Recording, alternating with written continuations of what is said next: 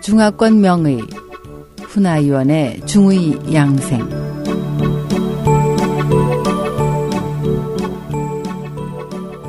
안녕하십니까. SH 청취자 여러분.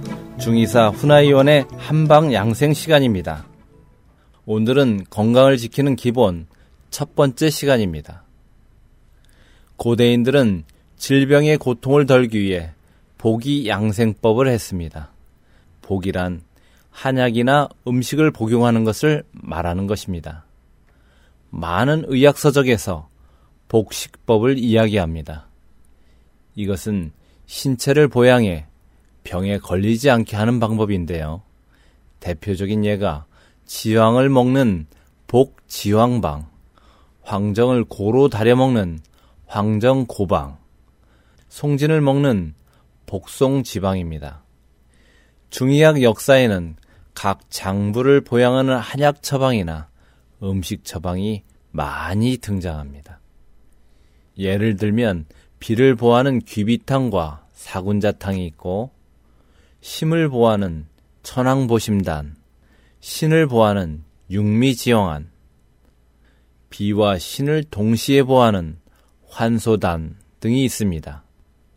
또 기혈을 함께 보하는 팔진탕과 십전 대보탕 등의 한약 처방이 있습니다.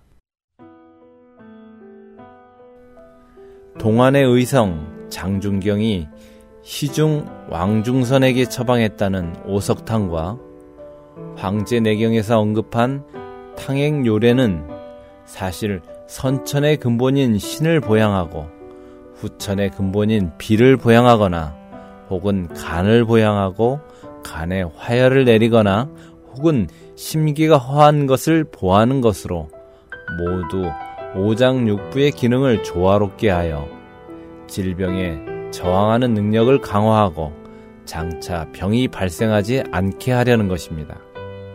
많은 방지학 서적에는 또 한약을 사용하지 않고 병을 치료하는 다양한 방법들이 기재되어 있습니다.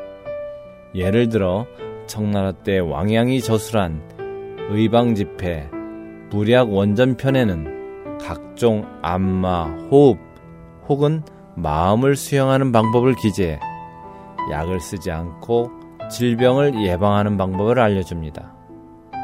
사실 욕망의 절제는 치료의 기본으로 만약 사람의 기호와 욕망이 끝이 없다면 우환이 그치지 않고 정기신이 모두 어지럽게 손상되며 영유의 기 역시 나빠집니다.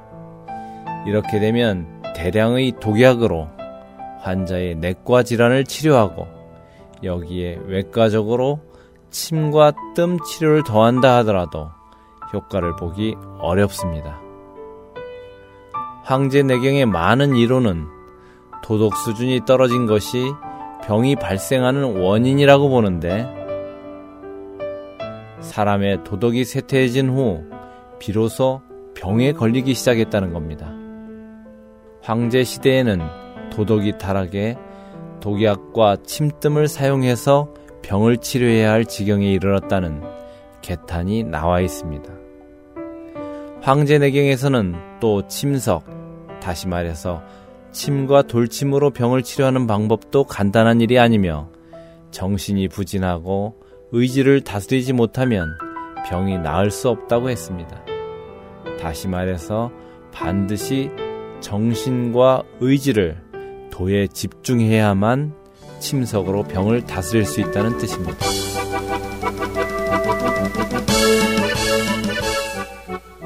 청취자 여러분, 안녕히 계십시오. 다음 시간에 뵙겠습니다.